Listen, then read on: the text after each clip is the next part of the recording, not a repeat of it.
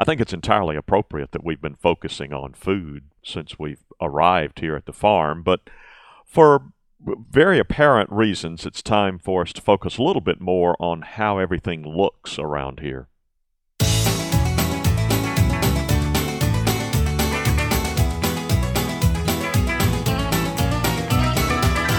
Welcome to Longleaf Breeze, subsistence farmers using three simple principles approaching but never reaching subsistence. It's gotta be fun while we're doing it, and we don't make all misstatements. And now, Lee and Amanda Borden. Thanks, Adrian, and welcome to our podcast of October 11th, 2012. I'd like to focus on how things look around here, as you put it, because we have built a lodge of which we are proud, but the area around it, let's face it, the way I've been characterizing it has been war zone, construction zone, Armageddon. I mean, it looks pretty bad, and and we have some earth moving that that others will have to do, people with heavy equipment, before I tackle it. But I want to, when we do plant around that, um, to pay attention to an overall design scheme, so that I'm not just willy nilly putting in, you know, some plant that I know, put a tree there. yeah, and, and then have it come up and be too big and have to be moved later or cut down or have something that, you know, deer like to eat and they're nibbling around. So it's going to take some careful planning to do this. Well, I realize that I, I'm not very well equipped at this point to, um, to make that kind of a design for our lodge or actually our whole surrounding campus where we live. But I can be. It started when we took our Master Gardener class in 2011, and we um, had a one unit out of how many ever there are, you know, three months worth of courses.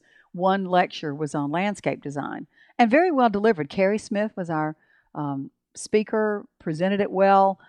I enjoyed it, learned a lot, but I also it was it sort of whetted my appetite. It's like, okay, that's just the beginning. If I really want to be able to do this, I've got to get some more instruction. So what I've what I'm learning is that it's possible to do landscaping in any number of ways, but my focus is going to be on what we're calling landscaping for subsistence or sustainable landscape design.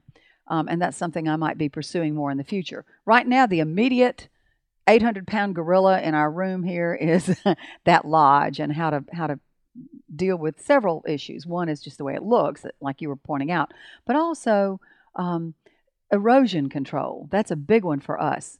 Um, and as I mentioned, we have um, it's not fenced in, so deer could graze up there if they wish.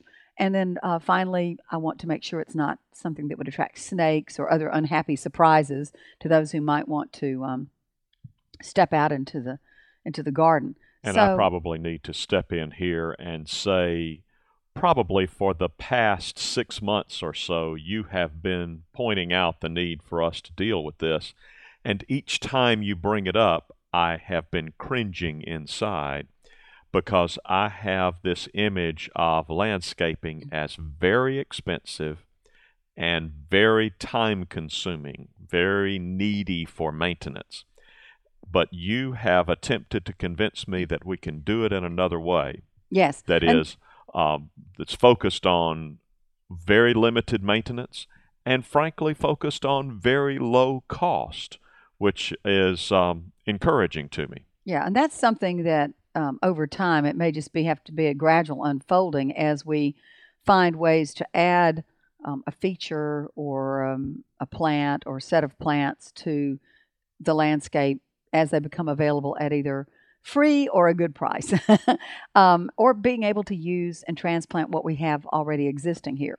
Um, but one thing I well, let me just back up and tell where I went to receive my instruction.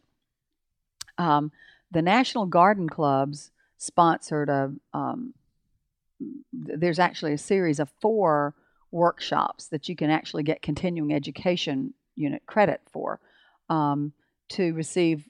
Ultimately, uh, for many, their their goal is to receive landscape design certification. Um, I don't know whether I'll do that, but I ended up taking one of the courses. Actually, it's the there's a rotation of them, and I'm I started in on the fourth course, so I need to go back and pick up the first three, and I'd like to uh, when they're offered. They're offered all over the United States, but I was fortunate enough that that this particular one last week was offered in Auburn, which is 40 minutes down the road from here.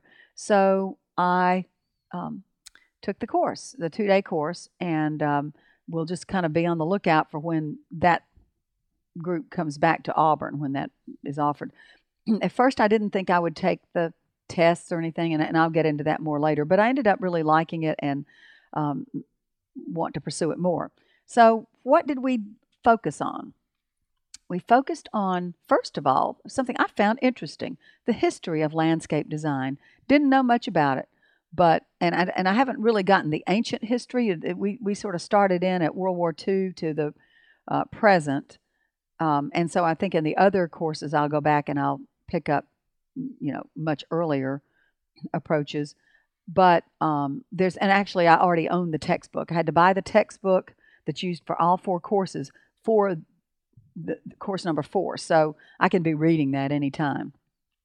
Um, I enjoyed that, but what was particularly interest, uh, I guess, applicable to our situation here was a lecture on contemporary approaches to landscape design. Because, uh, like you, I had begun to think, oh, when I thought of a landscape designer, I thought of, um, first of all, maybe a little bit of what we had done when we lived in Birmingham. We decided to pay Andes to come in and fix some right. erosion issues. They added a French drain, nice functional uh, part, but also some points of interest, some some um, uh, shade loving plants because we had a lot of shade. They those people knew what to do. And of course I just had to put myself at their in their hands, pay them the money, and they selected the plants, put them in, looked great. Um, I guess I thought of that type of approach along with some of the gardens I've seen, which quite frankly are lavish and um, have a lot of, you know, well, I taught at Samford for 20 years where, you know, the annuals are seasonal. They're put into the landscape. They're removed seasonally and replaced with others. So, maintained by a phalanx of little gnomes with Exactly. trowels and yes, little little Cushman vehicles well, running all over campus. they have a budget for this. I don't have that kind of a budget. So, um, what I found when I listened to the lecture and read the book on contemporary landscape design is there is a renewed interest now in what I'm calling sustainability, sustainable landscape design, where you, you use some native plants. You try to keep it um, low maintenance. There's no such thing as a no maintenance landscape. That's one of the watchwords that I took away from the course. But you keep it as low as possible. You try to use water from um, natural, you know, from God given sources like rainwater. And you and I've talked about rain barrels or a cistern system, something like that, that enables us to do that as much as possible. Um, use, I think I mentioned using native plants, using um, plants that um, are drought tolerant, and certainly plants that are suited to whatever the landscape conditions. For example, if they're going to be in the shade, you choose the right plant for that. If they're going to be in full sun, you choose the right plant for that, which, quite frankly, right around the lodge is pretty much full sun. So I know what my marching orders are there. Um, and you, there's there was further um, emphasis, in addition to what I learned in Master Gardener, on do a plan. Come up with a plan at the beginning, and you know let that guide you. It's not to say you wouldn't change something along the way, but you don't just ad hoc your way through it. You have a plan that you design from the beginning, and you take into account what size those plants are going to be at maturity. That's another thing. We, we had some great exercises that we did in class when, you know, you talked about, well, somebody put a Burford holly or some plant that's going to be huge in a little tiny space. And uh, of course, later you're just very sorry you did that. so, um, I, am looking forward to, to being able to take the challenge. And believe me, if you could see our um, hillside up there, it is a challenge. And to do what I can to make it, even if it's years in coming. Uh, we also want to make sure that uh, whatever we do fits within our goals. As we've talked about before, most of our property is woods, and we want to leave it woods. We just want it to be natural. we do have this what we call our kind of core campus area that in, involves the lodge, the barn, on down to the pond, our veg hill, our orchard. That we want to be able to easily move back and forth from one area to another, and I want it to be not only a pleasing looking environment and one that you can flow, you know, walking paths and that kind of thing naturally, but also a landscape that attracts um, beneficial insects and pollinators and that kind of, well, those are beneficial, but beneficials either that pollinate or that, and or I suppose, that um, keep control over some of the, um, the pests in the environment. So that's where we are. Now, I've got to mention one other thing that happened in the course, and that was we had a bonus lecture from um, a professor at, at Auburn, Dr. Wheeler Foshee, he talked about beneficial insects. Well, a lot of those insects, they were somewhat familiar to me because they are insects that you want in your vegetable garden. And I know a lot of the people in the class weren't there to hear about vegetables, but I was. I mean, anytime I can hear about you know, natural means of pest control in the garden, I'm, I'm all ears. And he did a great job of relating it to how these insects would affect ornamentals. But, you know, I'm sitting there taking notes on all that, and he gave us a couple of websites to visit that. Um, and maybe we can just put the link to those on the show notes page so okay. people can visit there if they want to know more about beneficial insects, both for um, vegetables and for um, ornamentals. We had fun in the class. Um, we took tests, as I mentioned, and um, I did well. I made an A. So, not that they give letter grades, but I was real proud of myself at my age, taking a new course um, and thinking, okay, I might pursue this more in the future and not have fear that um, I can't learn something that's completely out of my comfort zone at this point in life. Um, as I, we mentioned earlier, we're going to focus on low maintenance, as low a cost as possible, sustainable, long term um, sort of in, an endurance, but but also dealing with certain uh, issues that we have, such as erosion, because of the the hilliness of the the area. Um, we did, as a group, make a visit to sort of a field trip to a local house in Auburn that had beautiful, very expensive, lavish landscape design. They had some of the same issues we do. It was on a hillside. They had to deal with erosion. Um, and even though and it definitely was not sustainable. I mean, you know, they had a, a ground. You mentioned a phalanx of ground workers. They they had people who came on a regular basis to tend to it. Um, sure, there was a lot of watering involved, a lot of trimming, eh, you, you name it. Um, but I still learned something from that. A few things that I can do, and a few things that either because of it didn't work for me when I looked at it, or in terms of appearance, or it requires so much maintenance, I can't use. But it was fun, enjoyed it, great people in the class. So um, I would take, I look forward to taking the other three courses in the series.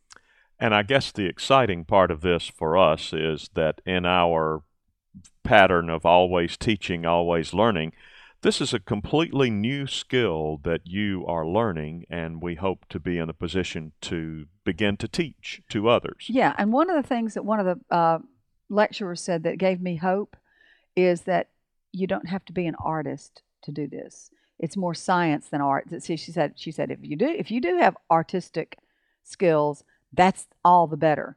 And you know, my thing is, I'm as far as the visual arts, I'm not an artist. I don't have that artist touch. But she gave me hope that for the most part I can master it with what I do have. I would agree. I I think the art part of it is probably overrated. It's really a matter of figuring out what works and will yeah. you know be the right size, be the right color, um, have the right root structure down the line. Exactly. Well, we had said that um, in addition to covering the landscaping, we might want to update folks a little bit about Veg Hill 2.0 and how that's going. It's going um, well right now. It is. we have had a wonderful time of productivity here, thanks to my brother Tom and his help. Uh, we now have four 16 foot by 4 foot beds built, which, given the the curiosity of our the, the way we're approaching this, we're numbering 13 through 16. Um, even though they're the first four beds built, they're the last four in the numbering sequence. Um, and I guess one of the interesting things we have had re- we've been reminded of as we did this is Veg Hill, although it looks more or less level, is not flat. No, those beds. Um, we need to take pictures of this when all is said and done. You'll see the the land sloping, and that slope is accentuated in your eye now by the fact that you see these beds sort of sticking up completely level. And I'll talk in a minute about what I've planted there, but it the the flatness of the beds has made it so much easier to plant transplants as well as seeds. I think so. we will be pleased with the way this is going to change the way we grow. Um, we have four beds built, but only three planted. Why don't you tell us now okay. a little bit about yeah, what you and planted we'll, we'll continue with the fourth one um, a little bit later, but we have three of them filled with soil that we purchased from Froggy Bottom. Um, we have put in, or I have put in, the um, first of all some plants that had been languishing out there when I bought them about a month ago, waiting to be installed, and they are now and looking pretty good. I've got rutabagas, collards, um, cauliflower, Brussels sprouts, cabbage, broccoli, um, some kale. And then um, what I did, I, I, picked up my handout on companion planting, which I'm a big believer in companion planting because of just the fact that plants, you know, kind of look out for each other and they'll grow well together and either complement by one adding nitrogen to the soil while the others maybe use a lot, as in beans putting in nitrogen, corn using it, um, or pest control or whatever. So, anyway, what I did was I went back in between some of the plants and put some seed in for, for example, turnips in amongst the, you know, one of the brassicas, and um, some carrots and some. I, will put some radishes out there. That's the one I haven't done yet because they actually have a little bit longer window to be able to plant them. The others okay. I was kind of rushing to get them in. Um, I've I've planted some seeds for parsnips. How well that I've never had any luck with those germinating before. We'll see. Um, I put some um, Swiss chard, um, just different different kinds of little plants that I think I can go back and thin and and let them live amongst the other larger brassicas. Well, I um, think we probably want to add those to the database. We will. Oh yes, we'll we'll have that in the database. Remember, I told you I've got to get my seed packets out and figure out exactly what I planted. I see. Okay. yeah. Well, I should point out that the Longleaf Breeze planting database is back. Yay! It, it's never been absent on the fruit side. The fruit side has stayed current, but the veg side, we really have we've been bad, and we have not updated the database uh, during this last year. But uh, with this season, we hope to resume our regular updating of the database, both for your purposes and for ours. Yes. To keep track of what's doing well and what's performing the way we'd like for it to. And there's one other type of uh, seed that I put out that I've never tried before, and that's artichoke. Um, should work, but you know we'll find out. Okay. Yeah. Good. Um, well, we have a lot to discover.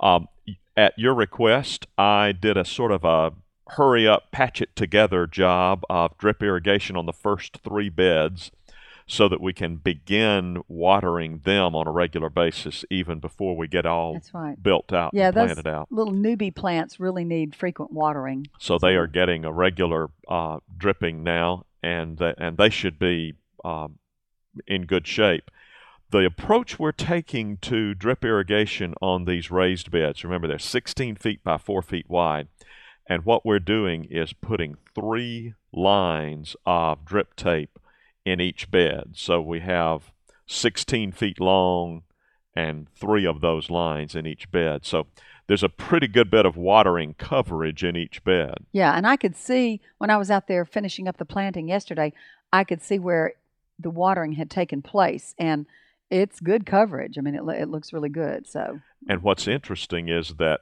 um, we're even though we are watering pretty completely in the beds, as I calculate it, we're going to use be using a whole lot less water than we were using on Veg Hill because yeah. there's just less territory that we have to cover. And I've planted a lot more intensively. yeah. And again, as all as always, we tend to experiment. We'll see how well all this works.